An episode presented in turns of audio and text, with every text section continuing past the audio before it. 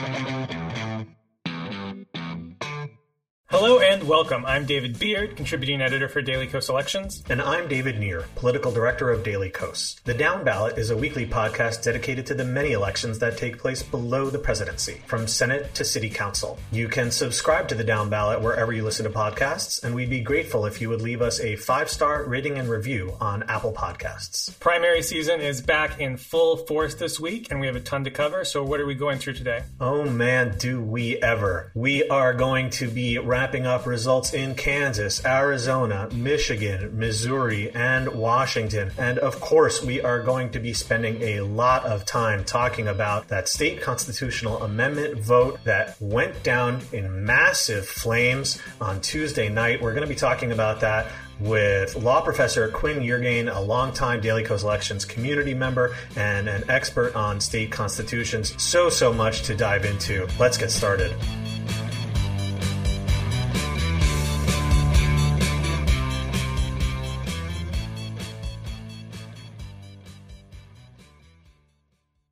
We have a ton of elections to catch up on from Tuesday night. Number one, of course, on everyone's lips is the Kansas constitutional amendment that would have stripped the right to an abortion from the state constitution. It went down to defeat in flames by a huge double digit margin, about 18 points. We are going to get into that one in great depth with our guest on the show coming up in the second part of this program. But there is one other Kansas race, though, that we do want to mention. That's the Republican primary for state attorney general. That position is open this year, and the GOP primary was won by Kris Kobach, the former Secretary of State who you'll remember from his disastrous 2018 bid for governor. He was so awful that he played a key role in allowing Democrat Laura Kelly to flip that seat. Kelly is up for reelection this year. Kobach also ran for Senate in 2020, and Republicans were so worried that he could jeopardize that race too that they spent millions of dollars to successfully stop him from getting the nomination. Outside Republican groups really didn't try to stop Kobach this year, and there's a chance that his sheer and unique awfulness will put this race into play.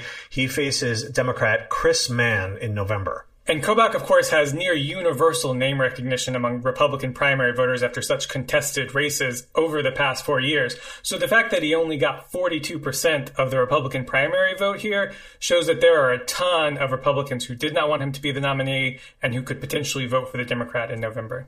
Over to Arizona, we also had a bunch of hot races there in the GOP primary for governor. It still has no call from the Associated Press, but former TV anchor Kari Lake who is Donald Trump's pick, leads Karrin Taylor Robson by about 2% of the vote. In a great irony, Robson won the vote that was tallied on the earlier side, while Lake dominated among the vote that came in on election day. Lake is an extreme big lie conspiracy theorist who is exactly the sort of Republican who would scream about the results shifting after election day, except of course they've shifted in her favor this time. She is looking like the likely nominee at this point, and she will take on Democrat Katie Hobbs, the Secretary of State, who won her primary easily. This is for an open seat held by term limited Republican Governor Doug Ducey. Of course, Arizona also has an extremely high profile race for Senate where Blake Masters won with 39% of the vote. He is the candidate backed by venture capitalist Peter Thiel and also Donald Trump. He will face Democratic incumbent Mark Kelly, who of course won the special election to flip this seat two years ago. Kelly has absolutely dominated in fundraising polls show him with small leads. Of course, Republicans are going to do everything they can to try to take this seat back. But right now, it looks like Kelly has a small edge. Then up in Michigan, there were a number of really important races that took place on Tuesday. We'll start at the top with the governor's race, where conservative commentator Tudor Dixon comfortably won the GOP nomination for governor with 41% of the vote. And she'll be facing Democratic incumbent Gretchen Whitmer, who will seek a second term. Of course, this race was shaken up after two leading candidates were dropped from the Republican primary ballot after fraud was discovered in their election petitions, which left really a total lack of a frontrunner and real lack of clarity. Of course, Tudor Dixon started to come to the front, and then Trump endorsed her, which very much solidified her position as the frontrunner. And so she'll face Whitmer this November. Then there were two congressional incumbents who were defeated in Michigan on primary night. We'll start in the third district, where John Gibbs defeated GOP incumbent Peter Meijer, who, of course, was one of 10 Republicans to vote for Donald Trump's impeachment, which painted a very large target on his back, of course, by Trump and many others in the Trumpist wing of the party. It ended up being very close. Gibbs won by a 52 to 48 margin when I think the expectation was that Gibbs would win a little more comfortably than that. But of course, margin doesn't matter when you when you advance to the general election. Gibbs will go on to face Hillary Scholten in November in a seat that Biden won by nine points, so should be highly competitive. Then in the 11th district, two Democratic incumbents were paired together after redistricting, and Representative Haley Stevens defeated Andy Levin in this matchup, winning by about 60% to 40%. Stevens and Levin each won their parts of the district fairly comfortably, but Stevens really dominated in the part of the district neither of them had represented before, which led to her comfortable victory. One really unfortunate thing about this outcome is that Levin was a rather well liked member of Congress, especially among progressives and labor, and a lot of folks, not just commentators like ourselves, but other members of Congress really felt that he should have run in the open 10th district. That is certainly a much more difficult district. It is very narrowly divided, whereas the 11th is comfortably blue leaning. Of course, Levin if he had run in the 10th, might nonetheless have lost in November, but he at least would have had a stronger chance of returning to Congress. The fact that he got blown out 60 to 40 is really an unsurprising result that I think a, lot of folks had anticipated. Moving over to Missouri, we had a hotly contested GOP primary for the state's open Senate seat, but it turned into a landslide there. State Attorney General Eric Schmitt won with 46% of the vote. He beat Representative Vicky Hartzler, who took just 22%, and disgraced former Governor Eric Greitens finished with just 19%. This, of course, is the race where the day before the election, Donald Trump oh so cleverly decided to endorse Eric in all caps, so that way he wouldn't have to decide between Eric Schmitt, who the GOP establishment greatly preferred, and Eric Greitens, who, because he is an alleged abuser, Donald Trump preferred. Trump did totally hate Vicky Hartzler, reportedly because she refused to back off her criticisms of Trump's behavior around Jan 6th. So Trump gets his Eric, and Schmitt will now face off against Democrat Trudy Bush Valentine. This is a seat, though, that Republicans are overwhelmingly favored to hold. Lastly, we'll wrap up in Washington state, where we have partial results. Of course, Washington state is almost entirely vote by mail, and as a result, many of the ballots will come in in the days to follow, obviously, if they, as long as they've been postmarked by election day.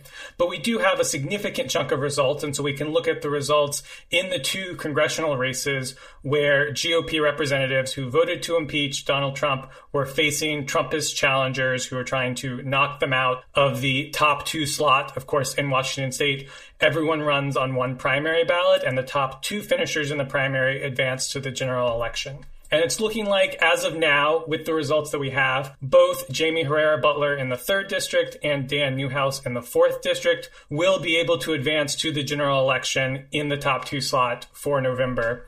Right now, in the third district, we've got Marie Perez, who is the main Democrat, leading with 32% of the vote. We've got Herrera Beutler in second place with about 25% of the vote, and Joe Kent, who is the Trump endorsed candidate, on 20% of the vote. And that's with about 57% estimated in. And then in the fourth district, Dan Newhouse is leading with 27% of the vote. He's the incumbent Republican. Doug White, the main Democrat, has 26% of the vote. He's in second spot. And Loren Culp, who was the, again, Trumpist endorsed challenger, has 22%, so in third place.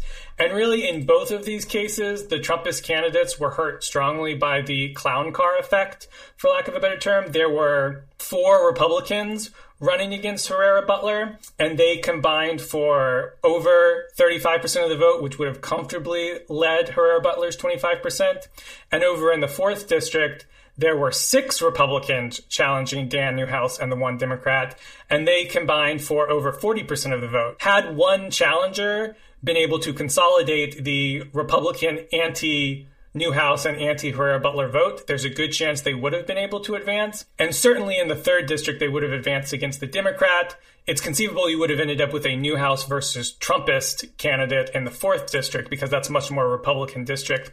But either way, it looks like both Newhouse and Herrera Beutler will likely advance and then will likely comfortably win their elections in November. That means, as a result, we might see as few as three of the 10 House Republicans who voted for impeachment on the November ballot. The only other one with a guaranteed spot is David Valadao in California's 21st district. Liz Cheney still has her primary coming up, but she is looking very likely to lose.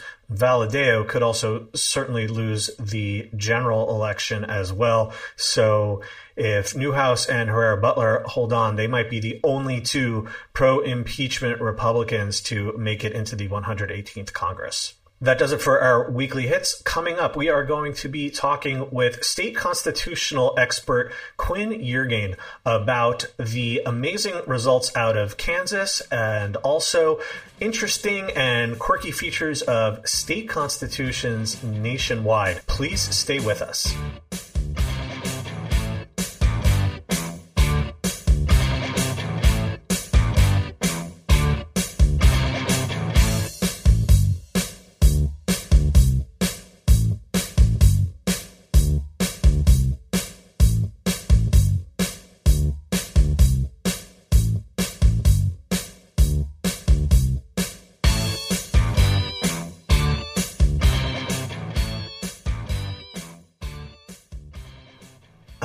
Extremely excited to introduce our guest on today's show. Quinn Yeargain is an assistant professor of law at the Widener University Commonwealth Law School, and they are also an expert on state constitutions and a longtime Daily Kos Elections slash Swing State Project community member. So it's amazing to see someone who I originally knew in the comments section truly make good in this field. Quinn, thank you so much for joining us. It's fantastic to be here. And, and I'll just say, I think I've been around since 2009, and a number of comments helped inspire some of my very, very first academic works. So it's really been a wonderful community, and I'm so glad to come back in this capacity. That is truly fantastic to hear about that sort of inspiration. And what makes it all the more perfect is that the area of expertise expertise that you have developed in state constitutions and state politics is exactly what we have to talk about on this episode. On Tuesday night,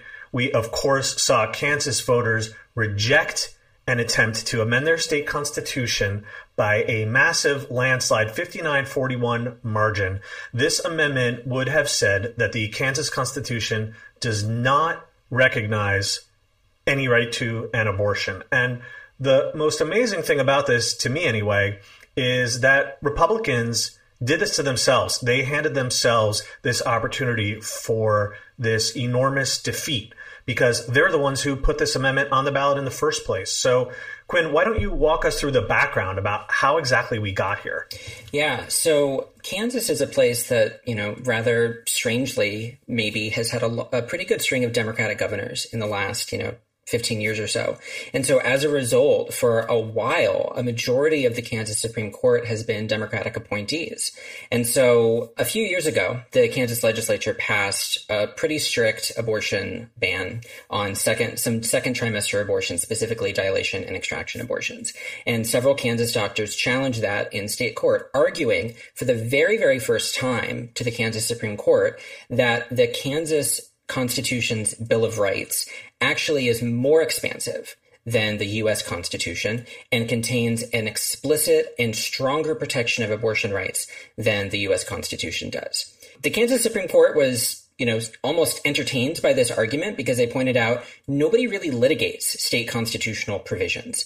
You know, anytime that anybody's making an allegation that something violates a right or a liberty or something like that, they rely on the federal constitution. So this was the first time that they'd ever had the opportunity to actually rule on this. And in a 6-1 ruling, the Kansas Supreme Court said, yes, there is a right to abortion in the Kansas Constitution. They use something akin to strict scrutiny, which is really, really critical of government regulation of particular rights um, to strike down this particular law. But the effects of this actually weren't really all that clear. You know, Kansas has had a Democratic governor again since 2019 with Laura Kelly. Um, and so the legislature hasn't had an opportunity to really try a whole lot to outlaw abortion you know, they have a veto proof majority right now. It's not clear if it's actually veto proof majority to enact new abortion regulations. And so the actual long term impact of this, this ruling is not really all that clear. So in 2021, they proposed an amendment to the Kansas Constitution that said that there's no right to an abortion or government funded abortions in the Kansas Constitution. And then they decided to schedule it in a way that coincided with the Republican primary or all primaries in Kansas in the hopes that it would ultimately benefit their side to have that. So they called a special election and had happened to have it coincide with the primary election. And obviously went down in flames in defeat. You mentioned that Republicans put the amendment on the ballot, but they took that action in 2021. Do you know why it took so long, basically almost a year and a half, before it could actually come up for a vote? So they could schedule a special election for any time that they want, I believe. And so this is more my guess than a, a, statement of fact. But I think that they decided that it would probably be to their advantage to do it when there was a, a contested Republican primary. You know, at this point in 2021, I think it looked like there was going to be a contested Republican primary for governor. And you know, in that event, high Republican turnout probably would have been really helpful. Obviously, that didn't end up being the case, and uh, Derek Schmidt won his nomination pretty much unopposed, seriously unopposed anyway. So it, it didn't end up panning out for that reason. But even in Kansas, when there's no real big contest, you're still going to get more Republicans turning out, especially in a primary election, than you are Democrats. And yeah, on that note, it is pretty clear that they were hoping for generally low turnout in a summertime primary, perhaps juiced by this gubernatorial primary that really never came to pass. But we saw that backfire spectacularly. Just to put this in perspective, as of right now, more than 900,000 voters showed up on Tuesday, and many of them, as Beard noted on Twitter, only voted for the amendment. They didn't vote in other races. By comparison, in the 2018 general election, which saw an extremely heated race for governor, you had about a million voters. So we're talking turnout of almost 90% for a summertime primary compared to a general election. What do you make of that? This is a situation where, you know, I, I, saw somebody on Twitter say that this is sort of what happens when the dog catches the car. You know, for years, Republicans have been pushing to overturn Roe v. Wade, to criminalize abortion.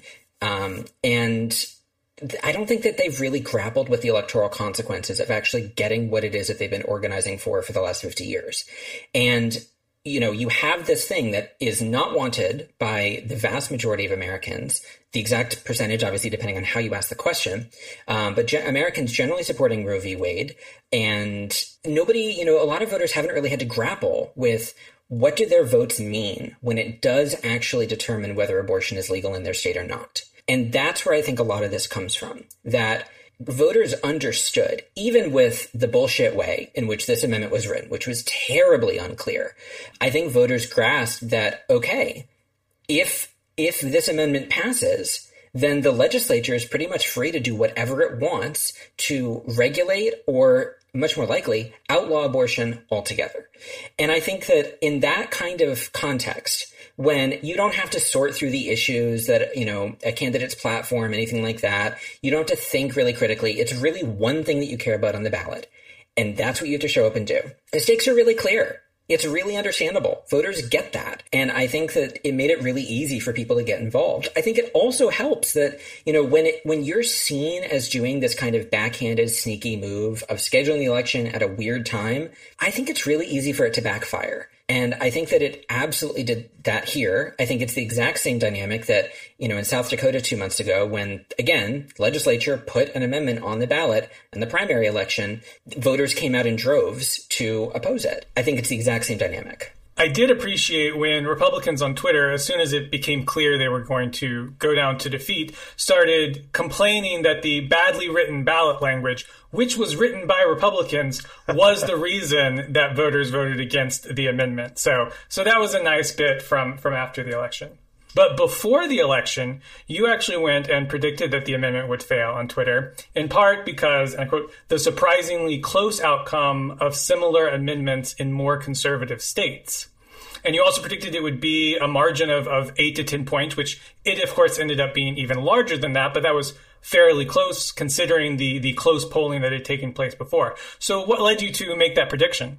Well, I what really inspired it was I saw a tweet that sort of summarized a, a, press briefing that the Kansas Secretary of State's office had with reporters when they said that turnout was exceeding their wildest expectations. And they'd previously, you know, disclosed a few days ago that they were anticipating high turnout. And so you know, to hear that, that they're anticipating really, really, really high turnout, that's higher than what they were anticipating anyway, which is already going to be high, that sort of made me have the realization that kind of the dynamic that I just talked about, when you are trying to sneak something through and voters get wind of what's going on, I think that dynamic can flip on you where it can supercharge turnout in the exact opposite direction. Um, it makes it easy for voters to turn out because, like I said, there's one thing that they really care about on the ballot. It's easy for them to do it. And if you look at, you know, the, the range with which states have ratified similar amendments is all over the, the map. You have Alabama and Louisiana ratifying amendments like this with really, really high double digit margins. But then in Tennessee and West Virginia, only by single digits, and it's pretty close. And the real difference is that in Tennessee and West Virginia, there were state Supreme Court holdings on point that were the law in those states that said that there is an independent state constitutional right to an abortion. So by voting yes in those in those two states, voters were actually changing the status quo. But in Alabama and Louisiana, those constitutions have never been held to imply any sort of separate right to an abortion. And uh, Kyle Kondik had shared this really interesting article that came out last year on the status quo bias in ballot initiatives, and that when push comes to shove, if a, an amendment or an initiative is going to change the status quo dramatically, no probably has something of a built-in advantage because voters aren't going to do something if they don't fully understand the consequences. All that stuff kind of came together, and I, I I think that, you know, Kansas is a state that seems uniquely primed to not want something like this, despite its socially conservative reputation, because it's also a heavily suburban state. And if you supercharge suburban turnout, which seems like it, that's exactly what happened, then that suggested to me that it would lose by a fairly wide margin. I think that pretty much everybody's wrong assumption was that they were too conservative about how supportive of abortion rights they thought Kansans would be, which is a fun sentence that you didn't really think you'd get to say in 2022. Speaking of that status quo bias, we've talked on this show about two other states where abortion will also be on the ballot this fall. Um, Michigan, where activists are trying to enshrine abortion rights affirmatively into the state constitution, and then Kentucky, where an amendment similar to the one that just went down in flames in Kansas is going to be on the ballot. Now, Kentucky is a much more conservative state even than Kansas is. Trump won it by 26 points. He won Kansas by about 15 points. And also, Kentucky, based on your research, as I understand it, does not have a similar state Supreme Court ruling that has said there is a right to an abortion. So you don't have that status quo bias in place. So what, if anything, do you think the Kansas vote says about the chances of defeating the similar amendment in Kentucky? I think it's tough. I mean, obviously, Kentucky is a much more conservative place. I think maybe not in terms of always how it's voted in the past, obviously at the state level, but in terms of the values that a lot of its voters have. It's it's a much more socially conservative place. I think that there are also fewer places that you'd logically anticipate, you know, might otherwise vote for Republicans, but would vote against something like this. I mean, you're really putting a lot of stock in the three Kentucky counties that are sort of the Cincinnati suburbs really having sort of a, a, hard left shift that they kind of had in 2019, but not not as much and not as dramatically as Kansas. It all comes down to what the Kentucky courts do in the next few months. Um, you know, as you know, a couple weeks ago, a Kentucky court blocked the state's abortion ban on state constitutional grounds. That ruling was later uh, stayed, but you know it, it, could well be the case that the Kentucky Supreme Court steps in at some point to issue some ruling. I'm pretty doubtful that they would come in and say yes, there is a separate constitutional right to abortion in the Kentucky Constitution. Um, it's a pretty conservative court. That would be pretty surprising to me. I guess if I if I really had to to you know predict an outcome, I would say it probably narrowly passes but I'm not confident enough in that. It wouldn't surprise me if there was some kind of backlash, but anticipating a double digit win like in Kansas seems too optimistic. Now, there's a ton of states that won't have ballot initiatives on abortion moving forward because of the you know variety of ways in which states govern and have rules around that. So, folks you're going to have to look to Democrats to to protect abortion rights. Now, Trump, as as Nir mentioned, won Kansas by 15 points but the no vote prevailed by 18 points. So that's a massive, massive 33 point swing. And it means that a hugely significant number of Kansas voters voted for Donald Trump and then voted against that amendment. But of course, you know, as we've seen in a lot of instances, voting on an amendment or an issue does not necessarily translate to voters voting for the party associated with that position on that issue. What can Democrats learn? What can progressives learn thinking through this and how to to use this to motivate to pull votes for Democrats in these states where you're not going to have an amendment to vote on for, for abortion rights? I think that the message kind of has to be that abortion is on the ballot even where it isn't explicitly. I think that, you know, the idea that the sort of generic congressional ballot would have this kind of vacillation that it's had back to Democrats, where I think it's tied in 538's tracker as of today. Uh, to me, that that's not something that really is all that uh, common in midterm elections. Not to mention the fact that Biden's approval is obviously still really bad, uh, and Democrats are doing much better than you anticipate given that, as well as general pessimism relating to the economy. And that suggests to me that there's some sort of fundamental shift in this country that voters really do actually care about this in a way that maybe they're not actually showing to pollsters. And I think that, especially in swing states, probably less likely to be successful in really conservative states, Democrats have to lean into this message. I, I, think at this point it is about base mobilization. It's obviously about persuasion too, but abortion is an issue where you can both motivate and persuade. I think that making the stakes really clear to voters that if you vote for a Republican, for governor, for legislature, they'll ban abortion. Like, there's not a question about that. They'll ban abortion. And to the extent that they're saying, you know, oh, no, we won't, you know, a lot of them are on record saying that, that that's exactly what they want to do. There are these really draconian laws that maybe they never thought would ever come into effect. Maybe they were just test cases to get them the Supreme Court to overturn Roe it doesn't matter because they can be the law now. So I think that in a way that they've never really had to in the past, Republicans really have to stand on their record on abortion. And it's not a record that I think a lot of voters are going to be sympathetic to once they learn a little bit more about it. And I think that, you know, rather than buying into the, the nonsense advice of just playing to pocketbook issues or something like that, they need to lean into something like this. Abortion is a pocketbook issue. Tell someone who is not of very much money in a very conservative state that's bordered by other conservative states who has to either take a flight or drive hundreds of miles to get an abortion, that's a pocketbook issue. And I think that framing it in sort of that kind of economic justice way I think that could be successful. I also think that, again, this is something that you can both motivate and mobilize on. And so, in the end, I think that this is a winning issue for Democrats. Obviously, abortion is going to be the number one issue for the election going forward, at least for large segments of the population. But there are quite a few other ballot initiatives taking place in other states, and we want to keep an eye on those too. So, what are some of the most interesting issues that are going to be going directly before voters this year? Well, there's in pretty much every state, there's something interesting on the ballot somewhere. Maybe it's interesting to just a really narrow sliver of the population um, and me on top of that, but it's interesting to someone somewhere.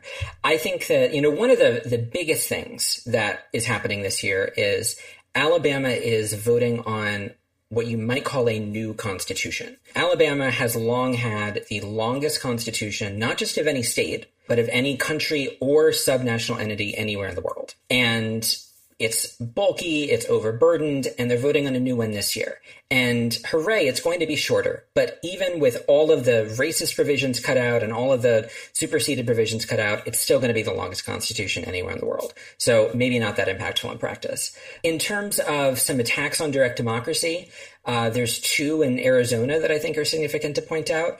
Arizona does not have a single subject requirement for its initiated statutes and constitutional amendments. Single subject requirements are hardly ever applied in any sort of consistent way, and a lot of courts use them to strike down a lot of progressive initiatives. Florida, horrible offender on this. Arizona doesn't have one, but there is one on the ballot this year to add one. They're also trying to raise the threshold required for initiated amendments in both Arizona and Arkansas to 60%. There hasn't been a, a, huge effort in Arkansas to use the initiative process, but it's been used some in the last few years. There are some changes to the structure of state government. There's a, an amendment on the ballot in Arizona to create a lieutenant governor. There's also one in West Virginia that would bar any state court from exercising jurisdiction over impeachments hypothetically, should that ever be relevant again, definitely not based on the time that the state legislature launched a coup of the state Supreme Court in 2018, and some of the courts stepped in to, to stop some of that. And there's also some efforts in a couple states that would allow the legislature to call itself into special session. That's like a really small specific thing to point out, but in a lot of states, legislatures actually can't convene themselves unless the governor calls them into session. And that affects a lot of things, like how long governor's appointments serve or appointees serve, administrative rules and regulations, and really limits the ability of the legislature to check the governor. This is happening in a lot of states where there's been pushback to public health measures in particular. And if the legislature's out of session, it can't undo the governor's public health measures. So those are on the ballot in Arkansas, Idaho, and Kentucky. There are there could be some election law changes. There's an early voting constitutional amendment in Connecticut finally, and there's going to be a top five primary election amendment on the ballot in Nevada this year. We mentioned some of the uh, other abortion uh, amendments. There's also going to be two, one in California, one in Vermont, that will add abortion protections to the state constitution. Neither of those currently has that. And then there's other various and assorted fun things. Uh, an affirmative right to health care in Oregon, something that is relevant given how frequently Senate Republicans have fled the state in Oregon, an amendment that would ban absentee lawmakers from running for reelection, Medicaid expansion in South Dakota, and right to work in Tennessee. So you mentioned the um, initiative to create a lieutenant governor position in Arizona. Many states now have lieutenant governors, but that wasn't always the case. It's one of the more interesting creations of American politics since the creation of the country. So, and you've done a lot of research into that. So tell us about sort of the evolution of lieutenant governors and if you think there's a best way to handle this position out of the many, many ways states do so. Yeah, there's a lot of very specific things that I've chosen to focus on or obsess over in the last few years, and lieutenant governors is is one of them, just because it's it's kind of a fun role, right? It's only relevant in like a handful of cases, really just for stepping in when the governor vacates for whatever reason. Um, that's just kind of a fun idea to me that there's a, a position specifically just for that. And in many cases, in many states, that's literally all that it does. It doesn't have any other constitutional responsibilities. And most states did not have lieutenant governors. I mean, most states did not even have popularly elected governors in 1776 when a lot of state constitutions were drafted, or even in 1789 when the US Constitution was ratified. That happened over time. But they didn't have lieutenant governors either. In most states, the president of the state senate became governor if there was a vacancy. And this triggered a lot of very silly questions like, well, the state senate president is a temporary job, technically. What if somebody else is elected state senate president? What happens then if they're the acting governor? Most state courts answering this question said, well, then the position of acting governor switches to the new senate president, which is really weird and really chaotic. There's also the question if the state senate president uh, is acting as governor, do they actually become governor? And the answer is no, they don't. Well, okay, do they then stay as state senate president? And in some cases, the answer is yes. And so all sorts of really weird questions resulting in really unsatisfactory succession procedures ultimately and very, very slowly produced this gigantic increase in the number of lieutenant governors. One of the weirdest things to me is that this was an innovation from the North in Southern constitutions during Reconstruction. Southern constitutions were or quite anti-democratic, unsurprisingly, before the Civil War, and so they didn't have lieutenant governors in most cases. And when Northerners came down, and a lot of them were at these state constitutional conventions, they created lieutenant governors, sometimes copied and pasted from their home constitutions.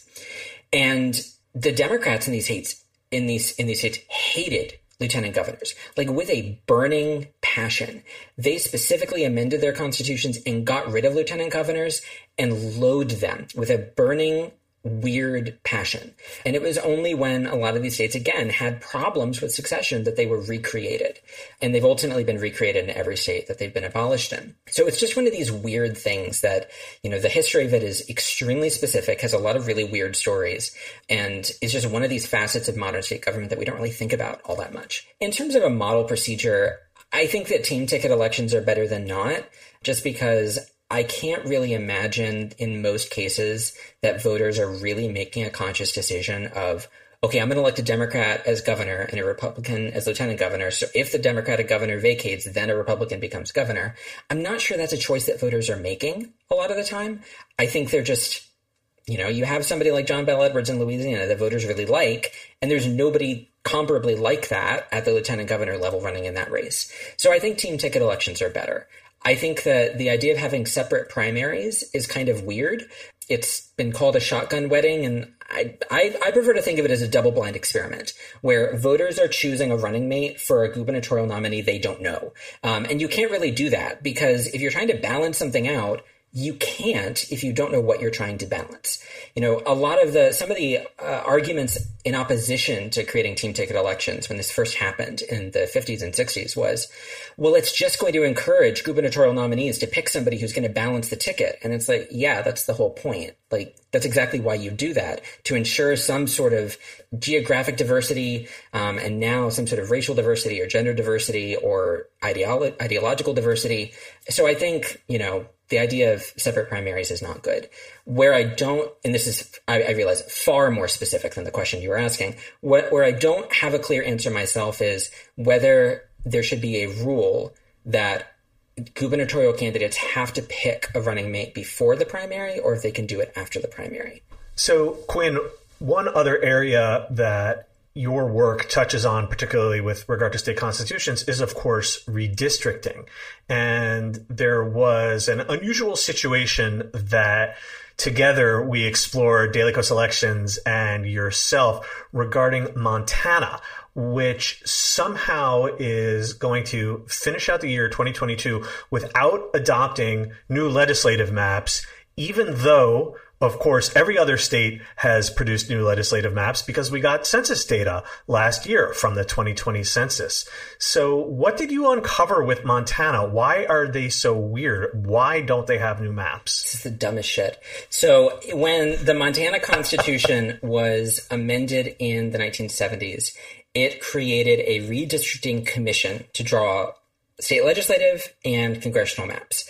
This is a bipartisan commission that's selected from the majority and minority parties in the state legislature, and then they pick a theoretically independent fifth member. And so the way that it basically works is different for each of those two responsibilities that it has. So congressional maps, super easy. It gets the census data, it draws the maps, and it files them with the Secretary of State. Easy. With state legislative maps, there's a couple things that are intersecting in really weird ways.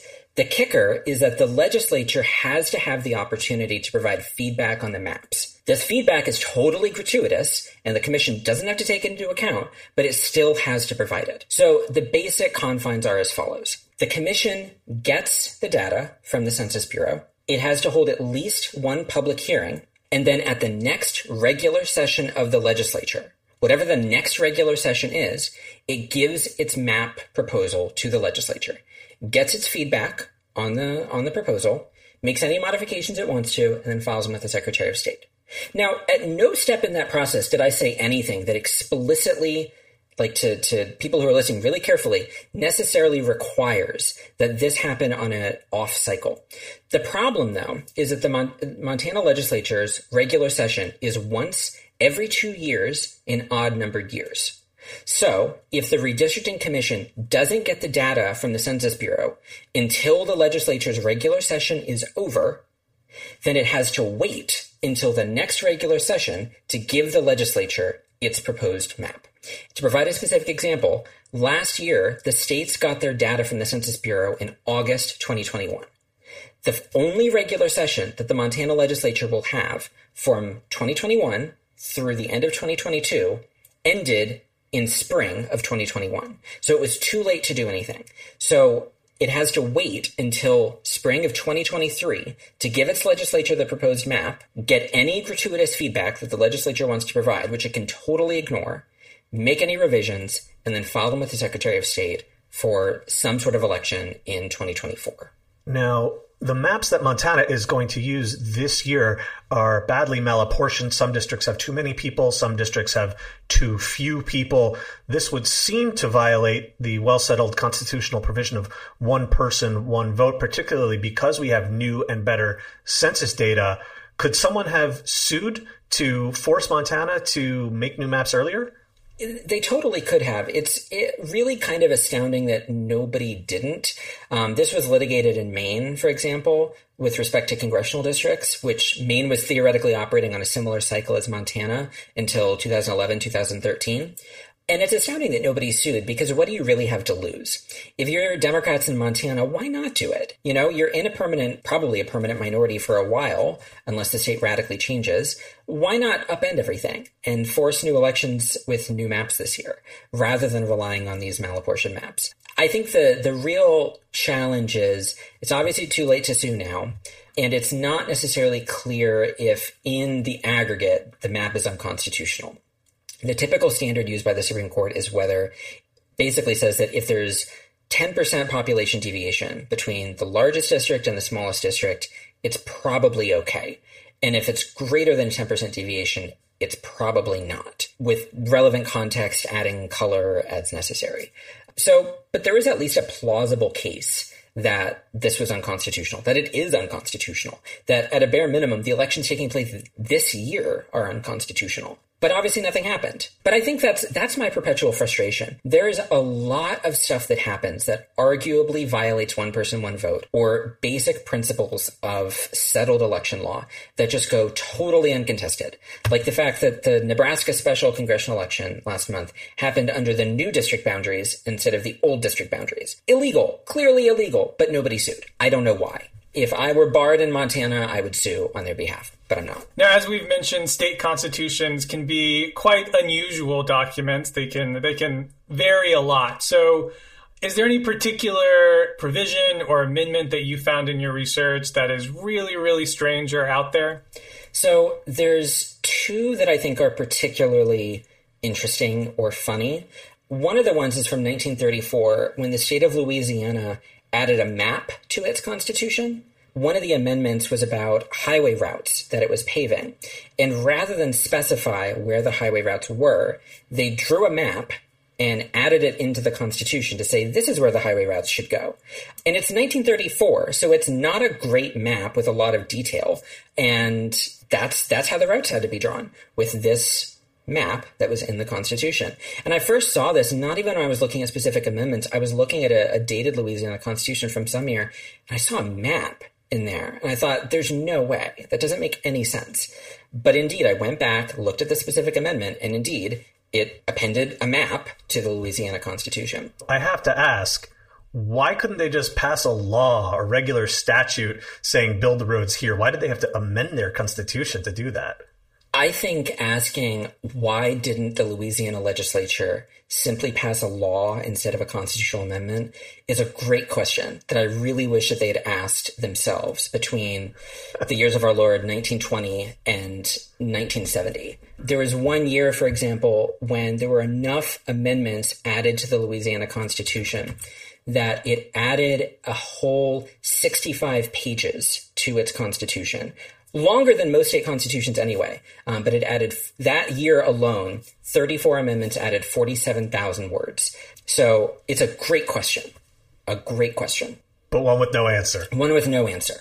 The second amendment that I came across that I just I, I really thought I misunderstood it at first, was an amendment to the Colorado Constitution in the 1970s that said that before any nuclear device is put into the ground and detonated, it has to have been put to the voters and gotten their approval.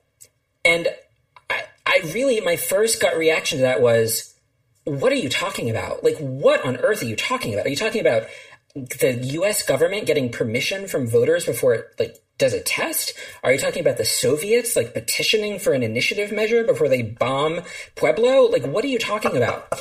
And it's not about that at all. It's actually about using nuclear devices to shake loose gas that's in mineral formations in the state so that it can extract the gas, which had been done a few times apparently and was not well received by Colorado voters understandably. So they pass an amendment barring the detonation of nuclear devices. It's still in the Colorado Constitution. If you live there, I think it's Article 25 or 26 of the Colorado Constitution. It's still there. So it's still the case. So I guess, you know, any, any would be nuclear powers out there, if Kim Jong Un is listening, you know, you have to get the voters' approval before launching a nuclear attack in Colorado.